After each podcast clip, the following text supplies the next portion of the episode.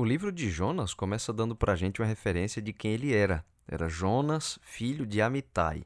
E quando dá aqui o seu parentesco, a gente consegue identificar que se trata do mesmo profeta que aconselhou Jeroboão II, rei de Israel. Isso está registrado lá em 2 Reis, capítulo 14. E dos versos 23 a 25, a gente encontra esse relato. Começou a reinar em Samaria Jeroboão, filho de Jeoás, rei de Israel, e reinou quarenta e um anos. Fez o que era mal perante o Senhor, jamais se apartou de nenhum dos pecados de Jeroboão, filho de Nebate, que fez pecar a Israel. Restabeleceu ele os limites de Israel, desde a entrada de Amate até o mar da planície, segundo a palavra do Senhor, Deus de Israel, a qual falara por intermédio de seu servo Jonas, filho de Amitai, o profeta, o qual era de Gat-Efer. Então, apesar de Jeroboão ter sido um, um, rei muito ruim, o relato de Segundo Reis nos indica que Jonas ele era conhecido e respeitado até pelo rei de Israel, que ouvia os conselhos dele, né, como sendo palavra de Deus. Esse mesmo Jonas, aqui no livro dele, recebe agora uma nova revelação da vontade do Senhor. E Deus diz assim para ele no verso 2: Dispõe-te, vai à grande cidade de Nínive e clama contra ela, porque a sua malícia subiu até mim. Ou seja, Nínive era uma grande cidade, como Deus disse aqui, cuja iniquidade tinha chegado até o seu limite. E por causa da enormidade dos seus pecados, certamente muita gente estava sofrendo ali. E sempre em que um povo chegava a esse ponto, o Senhor executava justiça sobre a nação, mas não sem antes avisar, para que os seus avisos causassem o efeito é, que Deus desejava do arrependimento, e aí os juízos não seriam necessários. E é assim né, que Deus, não precisando mais da justiça, ele queria usar então da sua misericórdia.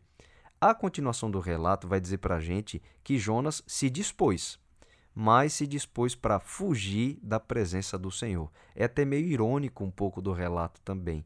Rebelando-se contra a vontade de Deus, o profeta procurou um barco, um navio que estivesse para partir daquelas regiões ali, comprou a passagem dele e se foi. O verso 3 diz assim: Se foi para longe da presença do Senhor.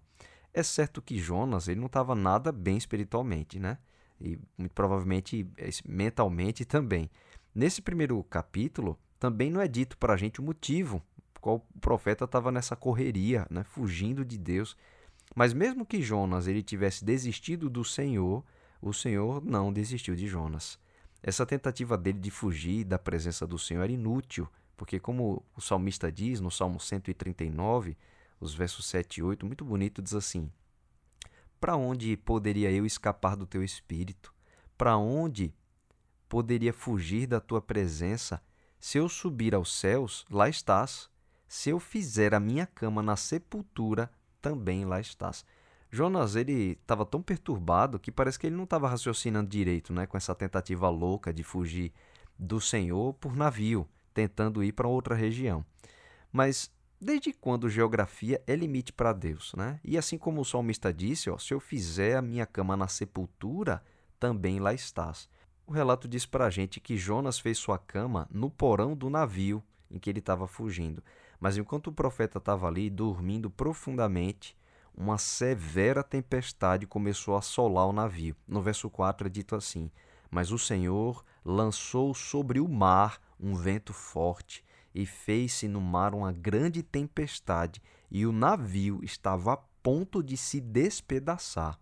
Vendo a força daquela tempestade, o relato diz que os marinheiros começaram a clamar, cada um ao seu Deus. E achando que era alguma ação talvez sobrenatural, né, de tão forte, eles fizeram um sorteio ali para adivinhar de quem no navio era a culpa né, da ira dos deuses. E foi assim que o sorteio acabou apontando para Jonas. Aquele pessoal era politeísta, mas quando eles fizeram esse sorteio, caiu em cima do único monoteísta do navio, provavelmente. Ainda antes da tempestade acontecer, o profeta ele tinha desabafado: Olha, eu estou indo para Tarsis, porque eu quero fugir da presença do Senhor. O relato diz isso. E agora então tudo fazia sentido. Se era Jonas o causador daquela tormenta, só devolvendo Jonas é que ela ia se acalmar.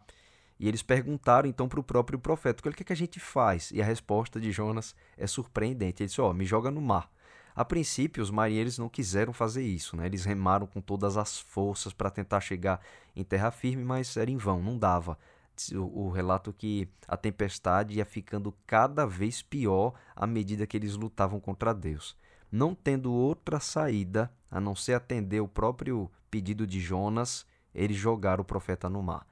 No que, para todos eles, né, parecia ser um caso de assassinato. Afinal, como é que alguém ia sobreviver nadando no meio do oceano? Então, com muito temor, o relato diz que os marinheiros clamaram a Deus por misericórdia e que eles não fossem culpados pelo sangue de Jonas. Eles não queriam nada daquilo, né? E jogando o profeta no mar, a tempestade se acalmou. Imagine o espanto de todos esses homens, né? De ver agora que o Deus a quem Jonas servia era realmente o causador da tempestade, que as divindades deles eram todos deuses falsos. Isso era prova de que o Deus do profeta era verdadeiro e que ele tinha domínio sobre tudo. Jonas tinha dito que ele era o Senhor, o Deus do céu que fez o mar e a terra. Jonas mesmo reconheceu isso para eles. E mesmo sem querer, ele acabou testemunhando para aqueles homens. O relato continua dizendo assim no verso 16: Temeram, pois, estes homens em extremo ao Senhor, e ofereceram sacrifícios ao Senhor e fizeram votos. É bem possível que aqueles marinheiros agora eles tenham tido uma experiência de conversão. Eles testemunharam o poder de Deus e de que o Deus dos hebreus, de onde vinha Jonas, era o Deus verdadeiro, ele era o Criador. Então eles ofereceram sacrifícios e fizeram votos. A soberania de Deus é tão grande, é tão impressionante, que ele usa até um mau testemunho como oportunidade para salvar outras pessoas. Mas agora a gente precisa pensar um pouco em Jonas. Né? O profeta está ali sozinho, boiando no meio do oceano. Essa tentativa dele de fugir foi um fracasso completo. Mas não era por raiva que o Senhor tinha enviado a tempestade. Deus tinha uma missão de salvação para fazer por meio do profeta. E é interessante pensar que nessa missão de salvação, Deus não queria salvar apenas Nínive. Deus também queria salvar o próprio Jonas. Veja que Jonas estava muito necessitado de conhecer a misericórdia de Deus por ele mesmo. Como é que pode um profeta fugir do Senhor? Ele não estava bem. E Deus não queria só salvar os ninivitas. Deus queria salvar o seu profeta também. Deus queria salvar Jonas dele mesmo.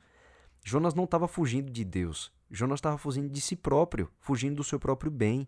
É claro que Deus não força ninguém à conversão, mas o Senhor permite essas tempestades da vida a fim de nos ajudar a reconhecer o caminho que a gente está seguindo.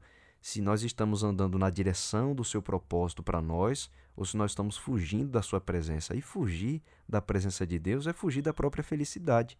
Jonas ele poderia pensar que era o seu fim ali, né? perdido, boiando no meio do mar, mas o Senhor miraculosamente providenciou um outro meio de transporte para o profeta retornar à sua missão.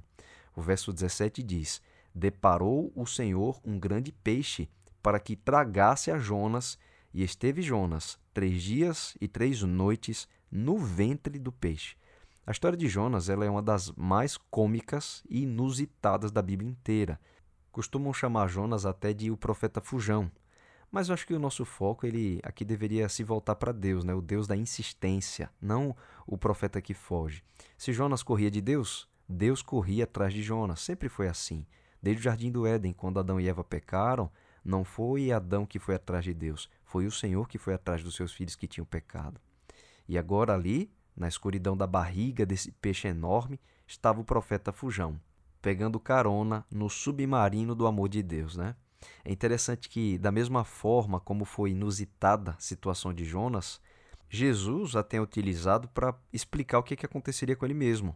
Na época de Cristo, né, queriam dele alguma prova, um sinal miraculoso, possivelmente para comprovar que ele era o Messias. Mas no lugar de dar para eles algum sinal para satisfazer a curiosidade ali, Jesus respondeu assim: Uma geração perversa e adúltera pede um sinal miraculoso mas nenhum sinal lhe será dado, exceto o sinal do profeta Jonas. Pois assim como Jonas esteve três dias e três noites no ventre de um grande peixe, assim o filho do homem ficará três dias e três noites no coração da terra. Está em Mateus, capítulo 12, os versos 39 e 40. O sinal para eles, para aqueles fariseus dos dias de Cristo, seria tão inusitado como foi para Jonas.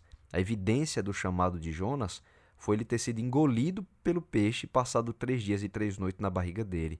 a evidência de que Jesus era o Filho de Deus seria passar três dias e três noites no coração da terra. E pensando nessa aplicação que Jesus fez nos seus dias, né, de que não seria dado nenhum sinal, a não ser o sinal da sua morte né, e ressurreição, porque Jonas esteve ali e depois saiu, Jesus estaria também morto e depois voltaria à vida, trazendo essa aplicação de Cristo com a história de Jonas, que sinal nós estamos esperando para entender o chamado que Deus nos fez? Até quando a gente vai ficar fugindo da vontade do Senhor? Ali dentro do peixe, Jonas comprovou a determinação de Deus para a missão que tinha dado a ele da forma mais difícil. E isso porque ele estava se recusando a aceitar e procurando fugir da presença de Deus. Não precisava ter sido assim. O profeta poderia ter ido e experimentado o poder de Deus por meio dele e não contra ele. Que sinal nós estamos ainda esperando? Assim como foi para os fariseus da sua época, o sinal de Jesus morto na cruz por nós já é suficiente. Disponha-se não para fugir da vontade de Deus, mas para ir de encontro a ela. Você não precisa de nenhum outro sinal.